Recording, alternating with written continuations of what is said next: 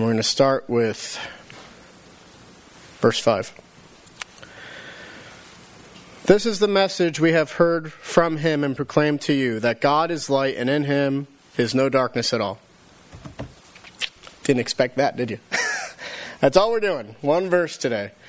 Um, this is the first time I think I've ever preached on one single verse.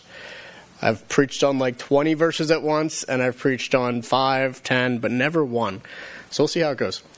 In the book of Ruth, going back, we found a certain number of themes.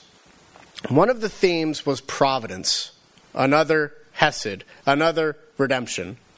All of these themes flowed through the book in different ways. In 1 John, we have seen the reason for John writing the letter, and that is that those who are reading it would have fellowship with the apostles and with the disciples of Christ, and that those reading would have fellowship with God Himself. In this way, the joy of those who first proclaimed the gospel to these different congregations would be complete. You can go back, actually, Betsy. We're not there yet. Sorry, no, we're not. We're, go back to the verse. Just stay on the verse for a minute. It is at this point in the letter that we turn from the reason for the writing the letter to the main theme of the letter. Of all the different themes to run in this epistle, the theme we encounter now will be the most significant for the letter as a whole.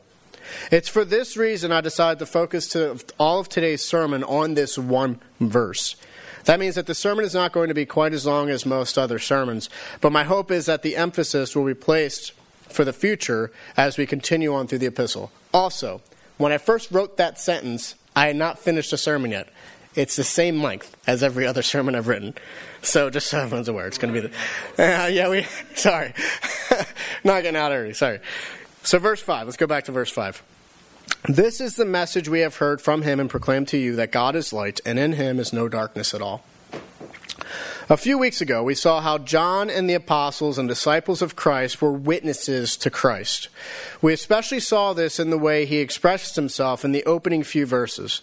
For example, he said, Which we have heard, which we have seen with our eyes, which we have looked upon, and which we have touched with our hands. In verse 2, he continues with, The life was made manifest, and we have seen it Verse 3, he continues the same theme. That which we have seen and heard, we proclaim to you. So, throughout the opening few verses of the letter, we see John specifically enforcing this first-hand knowledge of Christ, who is the life. And because of this first-hand knowledge of Christ, they have first-hand knowledge of God Himself. It is with this in mind we come to verse 5 where John specifies what it means for them to have heard Christ. In particular, he says, The message we have heard from him. The message is directly from Christ, which his disciples and apostles were to preach and to teach to the world.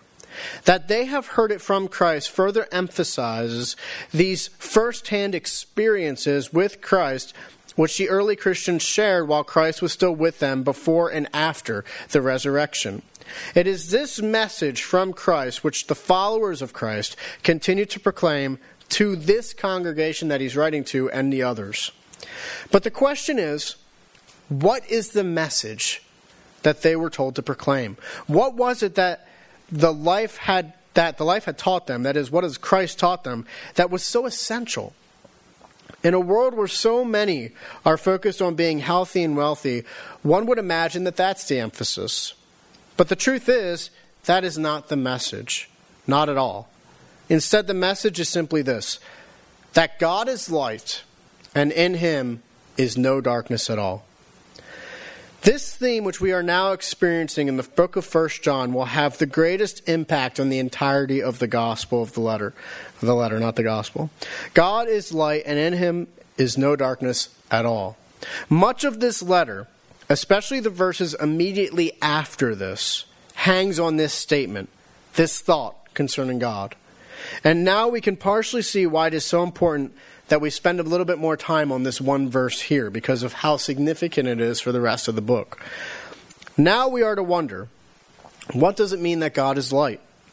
What does light mean? Does it literally mean light?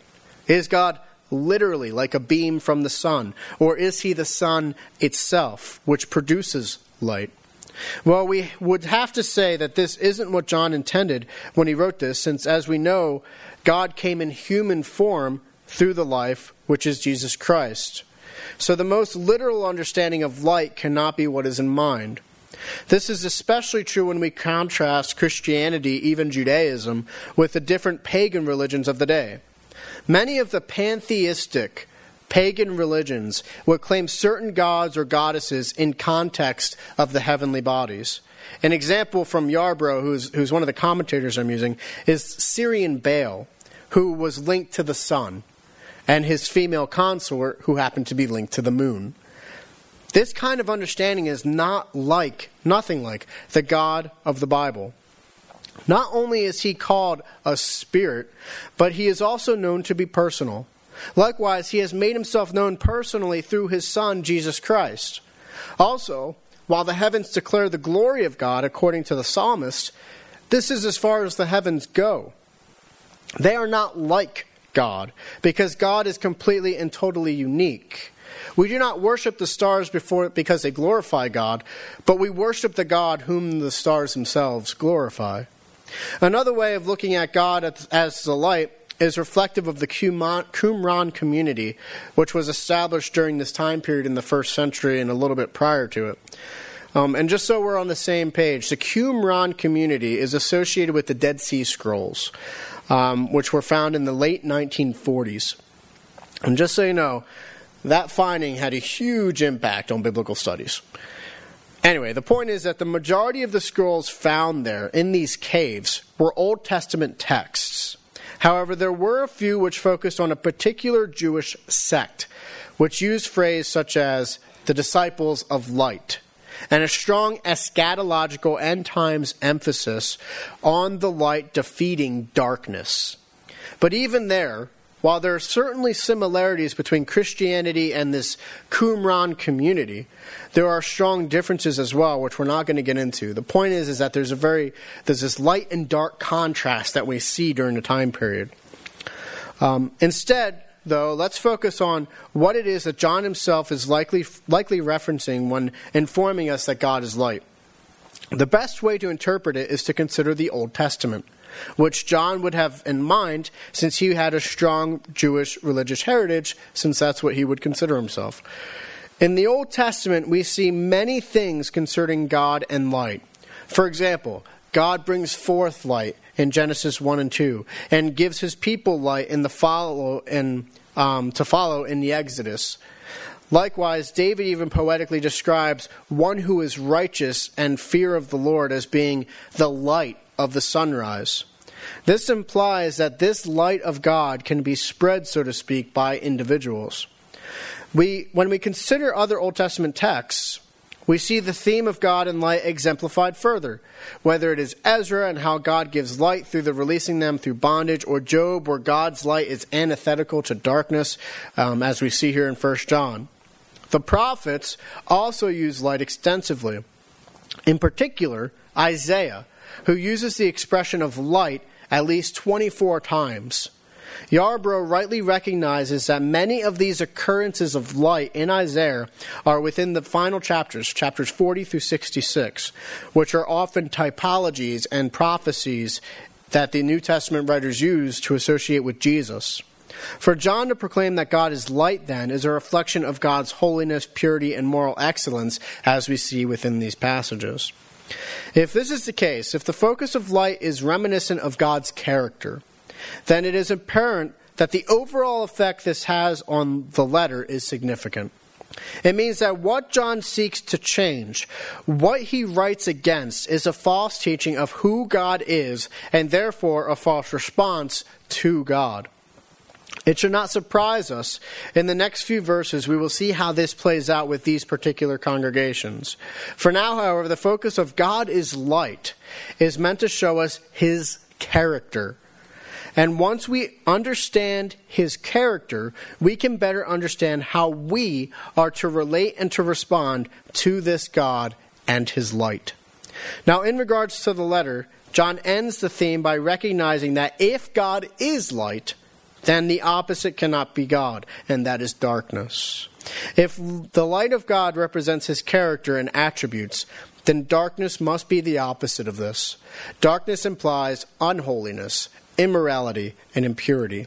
These things are not present in the character of God, especially not if God is truly the God of light. Now, it's with this um, that we go to the main point, and with all this in our mind, that we come to the conclusion of the grand theme God is light, and there is no darkness in him. The question we want to ask ourselves for next week is what does this mean for us? What does it mean for the church corporately and the church individually? If God is light, then how are we to respond to him in our lives? All of this will be discussed in the next few verses of John, but for now, the main focus is on God himself and the revelation of this message for us, which again, that God is light. So it's with this we go to our final points, or application points, I should say. And the first one is antithesis versus synthesis. all right, I'm going to say a brief thing.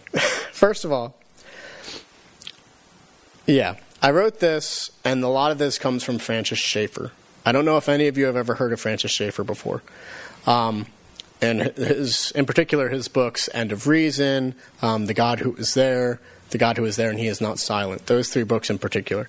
And so I want you to kind of focus with this because he, he makes a lot of good points. I don't quote him at all, but that's where I get the idea from.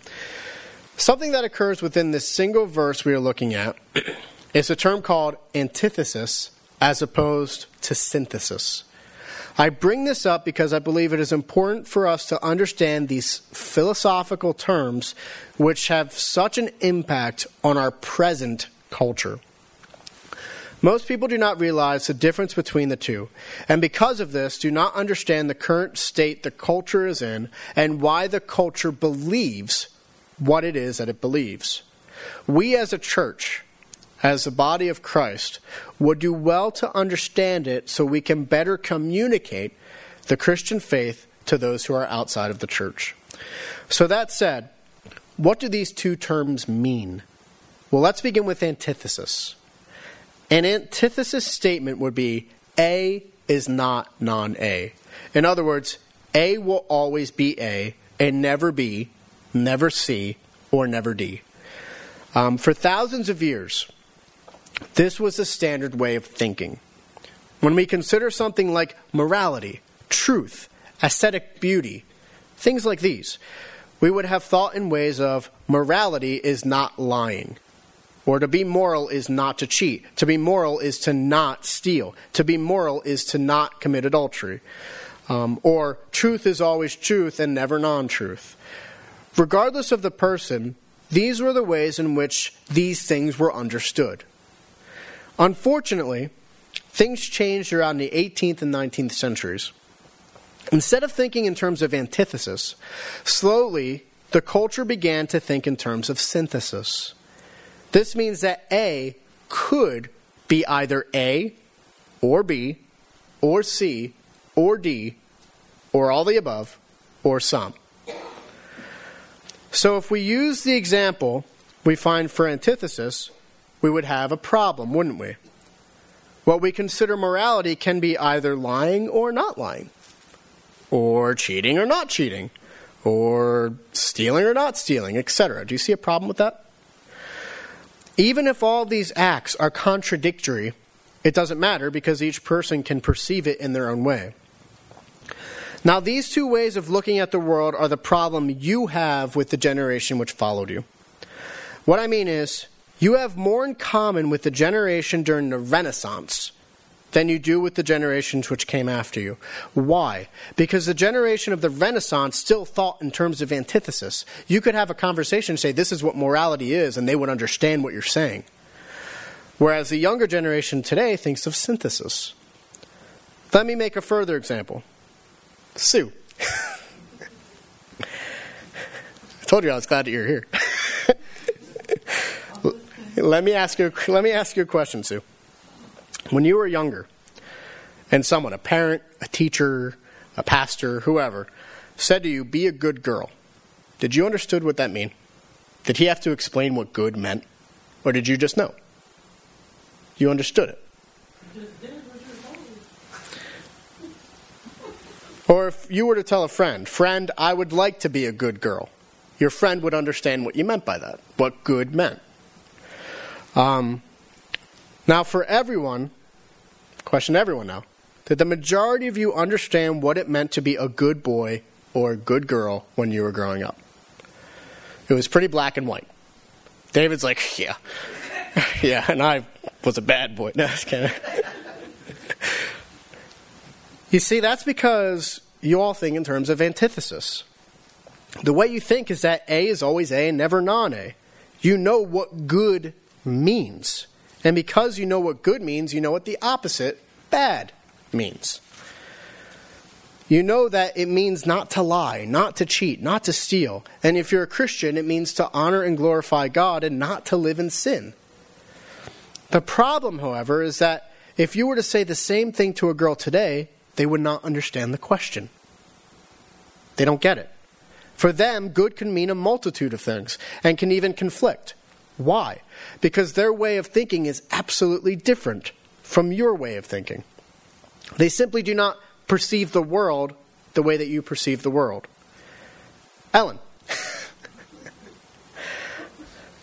Ellen, when you began teaching, how long ago was that? 31 years. Did you see a difference between the kids then and the kids now?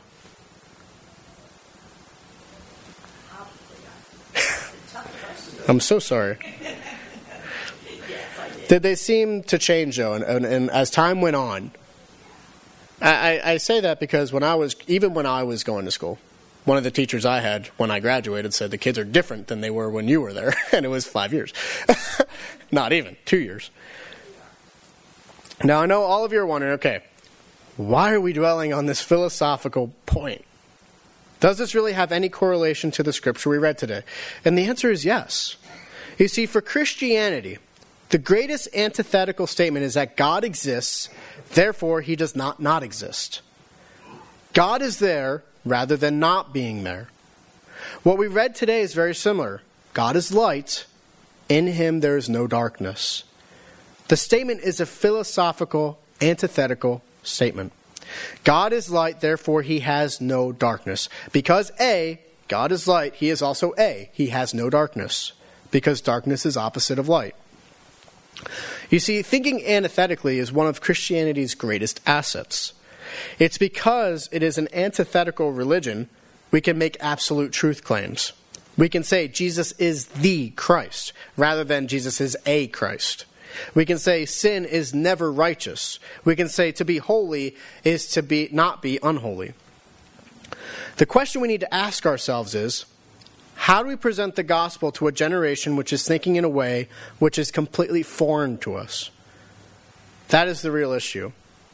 It is simply not enough to say to someone anymore, be good, because nowadays, good can mean anything. They've taken away definitions. So the best way to communicate it is then to define the terms that they have lost. When we say good, we then need to say this is what good means. When they say when we say sin, we have to say this is what sin means. They don't just get it anymore. Thankfully, we do not have to do this alone. We have the scriptures which inform us of these things. We're not willy nilly with our definitions. We can point to the scriptures and, if need be, to church history in order to define these terms and explain them to this generation. Likewise, it would be wise for us to press them with the way that their thinking is and show them how it doesn't actually work in reality. Morality is a great example. I'm going to give you, I've actually had conversations like this just so everyone is aware. So, this is a personal experience I've had. Um, Morality. Most people will say morality is relative. This means that people can define morality based upon their own reasoning and how they personally experience the world.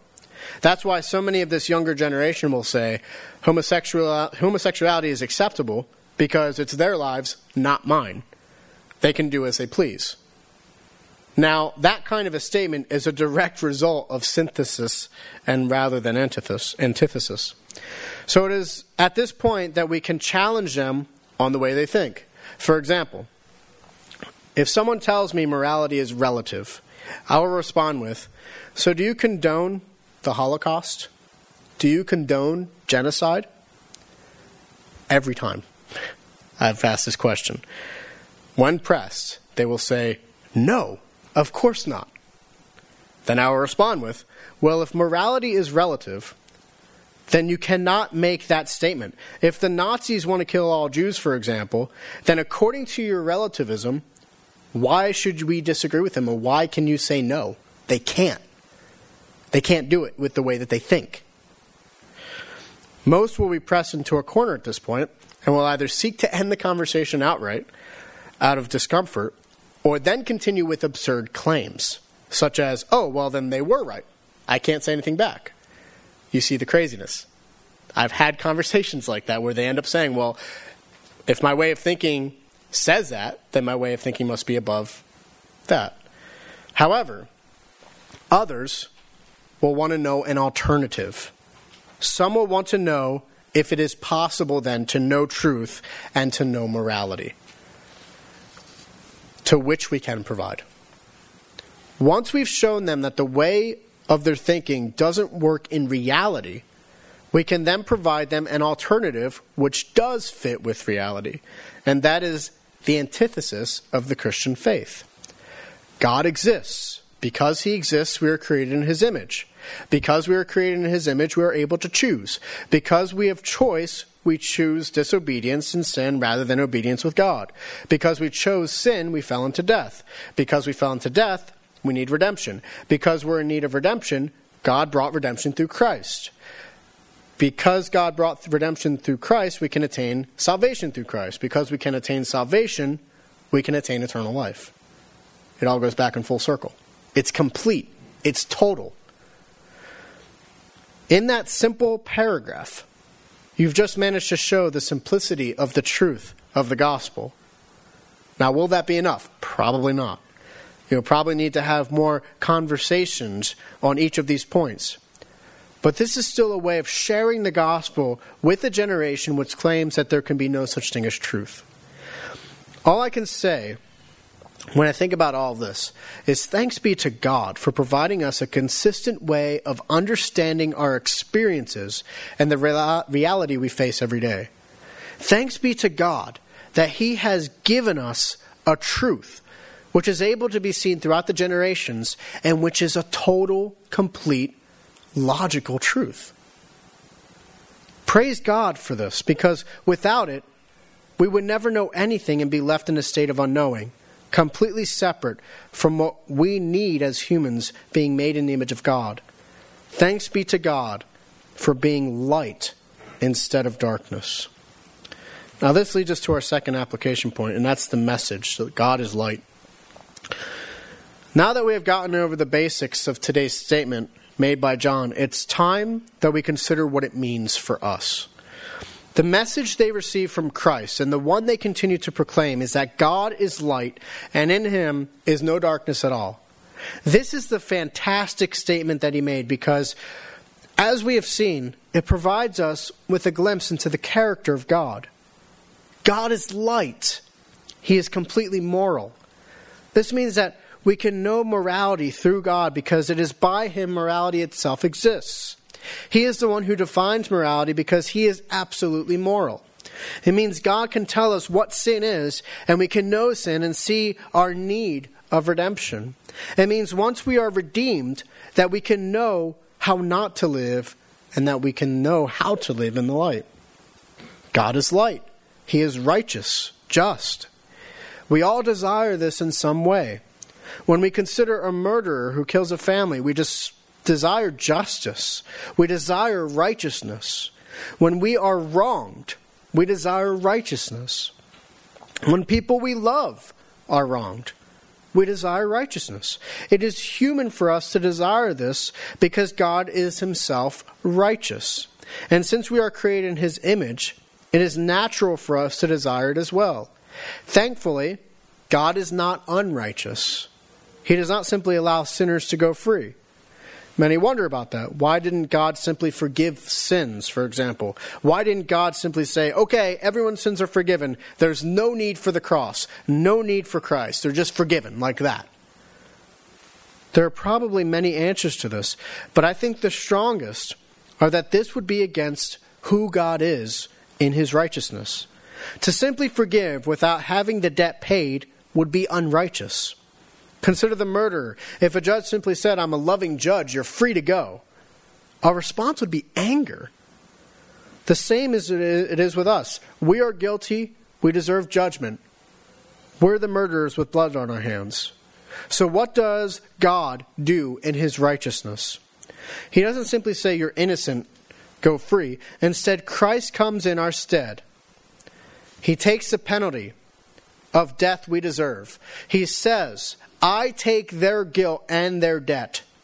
It is only after this that God finds us innocent. This is the scandal of the cross. And yet, here it is. In this scandal, we find life eternal in Christ. In this way, God maintains all of his righteousness, and we who are sinners are declared righteous through Christ. God is light, he is holy. The word holy means to cut or to separate. In this way, God is completely different than us and all other things. He is completely other. What this means is that He is the only one who is both infinite and immanent. He is the God who is above all else and yet is close to us. In this way, we are similar to Him in that we are created in His image. In this way, we are different than Him, being made rather than having an infinite beginning and infinite power and glory. God is holy. When we consider these things, these are but a small portion of the infinitudes and the majesties and the glories of God Almighty. This list alone is not enough to describe what it means for God to be light. But there is one other thing to consider, and that is because God is light, we can know him. If God were darkness, it would not only mean that all that is good would be bad, but it would also mean that we would never really be able to know God because darkness is unknowable. We see this acutely when we stumble in the darkness. We do not know what is ahead of us or behind us. We would not know because we would not be able to perceive through the darkness or into the darkness. We can only know darkness because we know light. But if darkness was all that there was, we would never know darkness because we would never have something to distinguish darkness from darkness. Yet once the light has been provided, we can see the pits, we can see the traps, we can see the obstacles in our way, and we can know what darkness is. It is similar with God. If God is darkness, then we can never experience Him and know Him. But as it is, we can experience him and we can know him because he has revealed himself to us, and by revealing himself, we can know both light and darkness. This should cause within us a great joy. Think of the repercussions. To know God, we can know him. We can walk with God. We can experience God. God has made himself known to us. I don't know about you, but that gives me hope. We live in a world of great darkness. We see sin abound. We feel the pressures of temptations, of our own struggles, our own sin. We see others who have no desire to glorify God, who is so deserving. So much darkness is in this world. All in all, this dark world could devour us in a pit of despair. Yet the despair is overcome, not because we are so great, but because the light of God is so great. My hope is that you would find encouragement here, that we would seek to live in the light of our God and desire to glorify Him in this life. He is worthy of us. He is worthy of us to continue the journey even when it might get dark in this world and shine His light by proclaiming the same message that John received and then proclaimed. God is light, and in him no darkness dwells. This leads us to our final point. That's the gospel. It is rather clear that the gospel is found here within this verse. God being light reminds us even of the words of John in, when he wrote his gospel, specifically John 1 1 through 5. In the beginning was the Word, and the Word was with God, and the Word was God. He was in the beginning with God. All things were made through him, and without him was not anything made that was made. In him was life, and the life was the light of men. The light shines in the darkness, and the darkness cannot overcome it. The gospel begins with our origins. It, in the beginning was God. He created the cosmos according to the power of His Word. Last of all, He created humanity to be His image bearers. Because God is a God of love, reason, He knows, can be known, has personhood, morality, and displays hesed, we can as well. It is here we find sanctity, dignity, and worth to human life. Like God, however, we are also able to choose. We could either choose to follow God in obedience into life or sin in disobedience into death. We chose the latter and have continued to make that choice ever since. And because of that, our relationships with God, ourselves, each other, and the world are broken. And it's because of sin that we continue to accrue a greater and greater moral guilt before our God every day. Not just a feeling of guilt, but true guilt before a righteous judge. Thankfully, God did not leave us in the darkness forever. Instead, he sent his light and spoke his word into the darkness so that and that was his son Jesus Christ. Jesus Christ lived, died and rose again in time, space, history and flesh. It is by his blood we are bought and redeemed. It is through Christ our relationships can be restored. His victory in life over death becomes our victory in life over death. All that is required of us is two things. The first is repentance. We are to not live a sinful lifestyle. Instead, we are to live a repentant lifestyle, which is characterized by seeking to glorify God in our lives. We are to turn away from our sin and turn toward God. We are to live according to the will of God, which is made known to us through Christ and the Scriptures, by which we know to walk in step with the Spirit. The second is faith in Christ.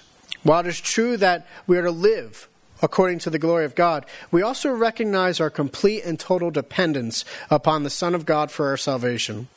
It is not what we do which saves us, it is what Christ has done which saves us. We are saved by grace alone, through faith alone, in Christ alone, according to the Scriptures alone, for the glory of God alone. For those who remain disobedient in these things, there is only judgment. Even our greatest deeds are as filthy rags before our holy God and just God.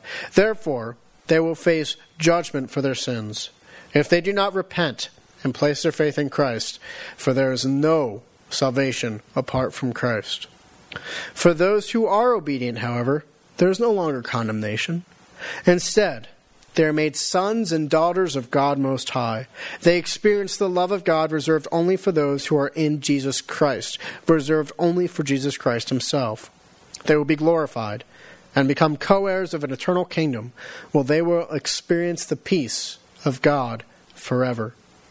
My hope is that we would continue to be a people who seek to know the light of our God and seek to chase out the darkness by the power of the light of God. Be encouraged by the message we have heard. Take heart to stand firm on the gospel of Jesus Christ, knowing that it is through Christ that this light will shine forever. Not only can we know of the light, but we can also experience the light and shine the light of Christ by proclaiming his gospel. God be praised for the glory found in Jesus Christ and the redemption given to us through him. Amen. Let us go to the Lord in prayer. Father, we thank you. We thank you for the light which you have sh- begun to shine 2,000 years ago and which continues to shine to this day. And it doesn't ever get dimmer, but instead it remains there always for us to see. And Lord, we ask that we would gravitate toward that light, that we would continue to be drawn to the light of Christ, so that it would be more Him and less us. And Lord, this is possible because of what you have done.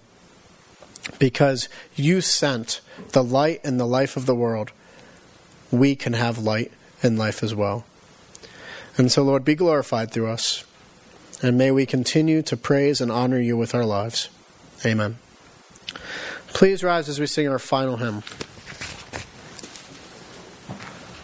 Great is thy faithfulness. Bye.